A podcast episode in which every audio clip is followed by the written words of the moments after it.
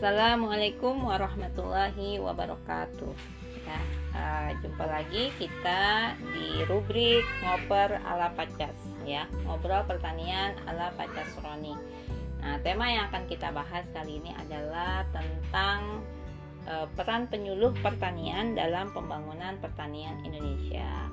Ya, uh, baik sudah hadir di tengah-tengah kita Pak Casroni beliau adalah penyuluh pertanian lapang ya di wilayah Cigombong Kabupaten Bogor.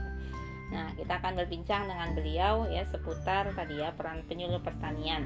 Nah, uh, sebelum kita berbicara tentang peran, nah ini penyuluh pertanian itu sendiri. Nah, ini banyak uh, ya banyak masyarakat yang masih belum familiar gitu ya dengan penyuluh pertanian, profesi penyuluh pertanian. Ya mungkin kalau untuk masyarakat uh, yang uh, yang bergerak dalam bidang pertanian, uh, penyuluh pertanian uh, suatu hal yang biasa ya sudah banyak dikenal. Tetapi masyarakat secara umum ya mereka masih belum familiar gitu ya terhadap profesi penyuluh pertanian. Uh, khususnya apa sih peranannya gitu ya di dalam uh, pertanian pembangunan pertanian ini? Ya silakan kepada Pak Caswani uh, bisa menjelaskan ya uh, tentang yang tadi. Oke terima kasih atas waktunya jadi penyuluh pertanian adalah uh, seseorang yang diberikan kewenangan oleh negara untuk memberikan penyuluhan khusus di bidang pertanian Nah, bidang pertanian ini cukup luas gitu ya. Ada tanaman pangan, ada hortikultura, dan ada perkebunan bahkan peternakan juga uh, itu, merupakan bagian daripada uh, fungsi penyuluh pertanian. Nah, pertanian ini sendiri ini dibagi eh, penyuluh sendiri ini dibagi menjadi tiga gitu. Ada penyuluh uh, eh, PNS, ada penyuluh swasta dan ada penyuluh swadaya. Nah, penyuluh PNS itu merupakan yang diberikan kewenangan oleh negara untuk melakukan penyuluhan di petani. Penyuluhan swadaya adalah para petani ahli mereka mau e, membagikan ilmunya kepada para petani yang ingin sama-sama maju dan ada juga penyuluh swasta siapa penyuluh swasta adalah penyuluh yang e, ditugaskan atau diberikan kewenangan oleh para e, pihak swasta pengusaha yang bergelut di bidang pertanian mungkin kalau kita lihat di lapangan banyak para e, kalau istilah kita sih formulator ya mereka jualan obat promosi sambil melakukan sebuah kajian atau kaji terap di lapangan Oke. Nah, berarti eh, cukup strategis ya Pak ya peran penyuluh pertanian ya di dalam eh, pertanian itu sendiri. Nah, eh, sekarang nah ini eh, cukup menarik nih. Nah, Indonesia itu kan merupakan negara agraris ya dikenal sebagai negara agraris ya di mana uh, ya lahannya itu ya dengan dengan apa dua musim ini sangat cocok sekali gitu ya untuk uh, pertumbuhan ya tanaman pangan ya. Nah, di sini uh, yang menjadi persoalan adalah ya mengapa saat ini ya kita yang negara agraris tapi belum ada satupun produk pertanian di Indonesia ya jangankan uh, unggul ya di, di internasional ya bahkan untuk swasembada sendiri nah ini belum ada. Nah, kira-kira menurut Bapak gitu ya apa sih yang menjadi akar persoalan dari uh, fenomena ini? e, pertama adalah belum sinkronnya antara program pemerintah pusat dengan pemerintah daerah hmm. karena pemerintah pusat sendiri e, punya e, kebijakan tapi daerah belum tentu nyambung. Nah ini e, akibat dari berlakunya otonomi daerah.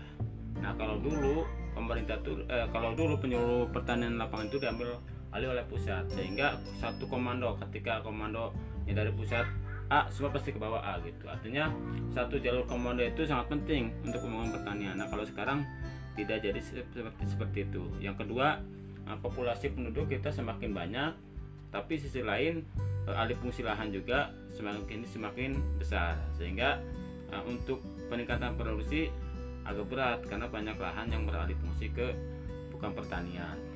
Berarti uh, bisa disimpulkan tadi ya dari penjelasan Bapak yang pertama itu dari sisi uh, kebijakan ya uh, pemerintah itu sendiri dan ke apa ya kesinkronan ya antara pusat dengan daerah Nah, kemudian yang kedua terkait juga dengan alih fungsi lahan, ya. Kemudian yang ketiga bertambah jumlah penduduk. Atau bisa dikatakan uh, strategi ya uh, yang ya pemerintah belum saat ini gitu ya belum betul-betul membuat strategi yang cocok gitu ya yang pas ya untuk uh, mewujudkan tadi ya swasembada pangan. Ya bahkan ke depannya uh, ketahanan pangan itu sendiri. Betul begitu? Iya. Jadi emang strategi ini emang e, kalau secara pusat bagus gitu ya. Strategi strateginya. Jadi ada pembangunan jangka lima tahun kita pertanian seperti apa. Tapi ketika strategi itu diaplikasikan di daerah itu tergantung daerahnya menerima apa enggak untuk e, menerima strategi yang dikasih oleh pemerintah pusat nah maka e, ketika pembangunan ini berjalan tentu antara pemerintah pusat dengan daerah terus nyambung. Sinergi, nah, sinergi ya? lah hmm. bersinergi gitu Nah kalau tidak sinergi jauh kemungkinan untuk kita uh, swasembada pangan. Gitu. Di sisi lain uh, ilmuwan sebenarnya uh, kajian-kajian asal petani itu cukup bagus ya dan uh, banyak dan banyak sebenarnya. Cuman bagaimana mengaplikasikannya? Yaitu antara peran para peneliti, akademisi itu hmm. dengan penyuluh belum, belum nyambung. Padahal ilmu yang mereka kaji untuk uh, pertanian itu seharusnya diaplikasikan di petani mm-hmm. di diampelkan lah di demonstrasi percontohan di lapangan. Nah, ini enggak terjadi. Jadi penelitinya ke mana akademisinya ke mana penyuluhnya ke mana, ke mana gitu. nah, kalau dulu di waktu dulu tuh kapan? uh, artinya tahun uh, 1984 itu antara peneliti akademisi itu nyambung karena hmm. satu komando gitu. Mereka mengkaji apa nih di di penelitiannya? Nanti diaplikasikan di tingkat petani sehingga uh, produk hasil penelitian itu penelitiannya itu pasti betul-betul terasa manfaatnya uh, ya. terasa manfaatnya oleh petani. Nah berarti kalau kita mau memperbaiki ya itu semua ini harus mulai dari mana? Yang pertama hmm, kalau pendapat pribadi saya penyuluh itu harus diambil oleh pusat. Karena bagaimanapun hmm. ketika kebijakan pusat itu bagus tidak ada komando eh tidak ada yang melakukannya di lapangan agak berat. Hmm. Nah kalau sekarang itu terjadi seperti itu. Jadi kebijakan pusat itu mentok di daerah. Jadi nggak nyambung gitu. Karena apa? Nggak ada yang melaksanakannya gitu. Satu itu. Kedua harus uh, adanya keseriusan pemerintah untuk uh, mendistribusikan teknologinya. Jadi tidak mandek di tingkat para peneliti para balai-balai besar gitu. Justru harusnya diaplikasikan ke daerah. Nah tentu perlu anggaran yang serius untuk kegiatan-kegiatan semacam demplot SLPTT SLPHT terus juga ada temu karya temu usaha itu penting. Mm-hmm. supaya apa? Supaya antara pelaku utama dengan pelaku usaha itu nyambung. Pelaku utama itu kan petani pelaku usaha itu para orang yang punya modal mau berinvestasi di bidang pertanian. Nah ini belum nih. Sehingga dari sisi pemasaran juga petani tidak punya uh, pasar yang pasti gitu kalau ada semacam temu karya temu usaha itu akan nyambung. Jadi petani punya lahan berapa uh, pengusaha mau ekspor, ekspor ke mana nih? Nah kita sambungkan di situ. Eh, menarik ya. Nanti tapi mungkin kalau dibahas ini cukup cukup panjang ya. Jadi eh, salah satu kendala petani itu juga adalah modal ya. Betul. modal dan eh, sekaligus eh, apa pemasaran ya. Nah ini nanti kita akan bahas ya di eh, apa eh, tema tersendiri ya. Nah eh, jadi uh, luar biasa sekali sebenarnya peran penyuluh pertanian itu ya Pak kalau kita simpulkan ya uh, dan sebenarnya kalau dari sisi uh, sekarang ini uh, apa ya dari penyuluhnya itu sendirilah. Nah, bagaimana upaya dari penyuluh ya atau lembaga ya yang menaungi penyuluh ya dalam memajukan pertanian uh, kita, pertanian Indonesia. Ya jelas kalau kita sebagai penyuluh tentu uh, kembali dengan fokus yang kita harus uh, pegang gitu ya. Ada 9 indikator keberhasilan penyuluh. Sebenarnya kalau kita lihat yang pertama eh, terkhususnya program penyuluhan pertanian. Nah di sini kenapa program itu penting? Karena ini mengindikasikan kita bisa bisa memacu sebuah program kalau ada datanya gitu. Jadi program itu ya, membaca kebutuhan. Uh, kebutuhan strateginya seperti apa nih. Mm-hmm. Di situ kan ada luas tanah, uh, pemakaian lahan, terus petani yang sudah menerapkan teknologi berapa persen itu ada di programa gitu. Mm-hmm. Yang di situ maka uh, langkah selanjutnya adalah menyusun rencana kerja tahunan. Jadi sama uh, kalau penyuluh itu kan pendidikan non formal ya. Hmm. Kalau anak-anak sekolah kan informal. Nah ini kan karena pendidikan kita adalah orang Penyuluhan dewasa, maksudnya, ya penyuluhan. proses penyuluhannya itu kan pendidikan formal. formal gitu ya. Jadi kita juga punya kurikulum ya. Ya kalau bi- bisa dibilang kita namanya itu RKTP Rencana Kerja Tahunan Penyuluhan. Nah, Itu ada di situ. Terus juga kita sebagai penyuluh yang ketiga harus memiliki data potensi wilayah nih. Data potensi wilayah termasuk teknologi apa yang sudah diterapkan di situ. Yang keempat eh, menyebarkan informasi teknologi. Jadi teknologi-teknologi yang sudah dikembangkan oleh para peneliti, bagaimana kita sedikit demi sedikit kita coba diadopsikan kepada petani. Tentu kan ada beberapa tahapan adopsi yang eh, bisa dinilai oleh petani. Kalau nggak salah ada tiga tahapan adopsi yang nanti akan dilalui oleh petani. Nah itu nanti akan dibahas lain waktu lah.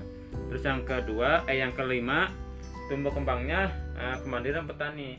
Nah kita mengarahkan petani itu lebih mandiri, jangan tergantung pada bantuan pemerintah. Tentu petani-petani yang eh, dari sisi eh, kepemilikan lahannya juga udah bagus, aksesnya pasar sudah bagus, nanti kita dorong supaya mereka lebih mandiri lagi. Bukan berarti eh, tidak butuh bantuan, butuh bantuan cuman intensi- intensitas bantuannya mungkin agak sedikit dikurangi dialihkan ke kelompok petani yang Nah, lain. ini juga menarik nih Pak. Nanti suatu saat kita akan bahas ini juga ya. Iya. Selanjutnya adalah eh, mewujudkan kemitraan. Jadi kemitraan antara eh, pelaku utama dengan pelaku usaha. Nah ini sini, di sini penting sekali karena bagaimanapun petani kalau tidak eh, bekerja sama dengan eh, para pelaku usaha lain ini agak sulit untuk mengakses pasar mencari informasi pasar berapa nih harga produk sekarang harganya gitu. Itu agak agak sulit juga gitu. Eh, mungkin itu ya salah satunya yang peran penyuluh untuk mendukung eh, di bidang pertanian gitu Kemajuan ya di kemajuan di bidang pertanian Ya, eh, berarti memang kalau secara konsepnya itu sudah cukup eh, baik ya. Nah, ini tinggal bagaimana eh, dorongan mungkin ya dari pemerintah untuk merealisasikan ya ap- eh, konsep yang sudah terencana tadi ya. Nah, baik Pak Casroni, terima kasih atas eh, waktu penjelasan dan penjelasannya, sharingnya ya. eh, Alhamdulillah Uh, kita sudah selesai ya bincang tentang peran penyuluh pertanian dalam pembangunan pertanian Indonesia. Ya pastinya tidak puas ya banyak yang belum terbahas di sini. Nanti kita akan sambung pada uh, tema berikutnya. Ya terima kasih. Ya kita tutup. Uh, wassalamualaikum warahmatullahi wabarakatuh.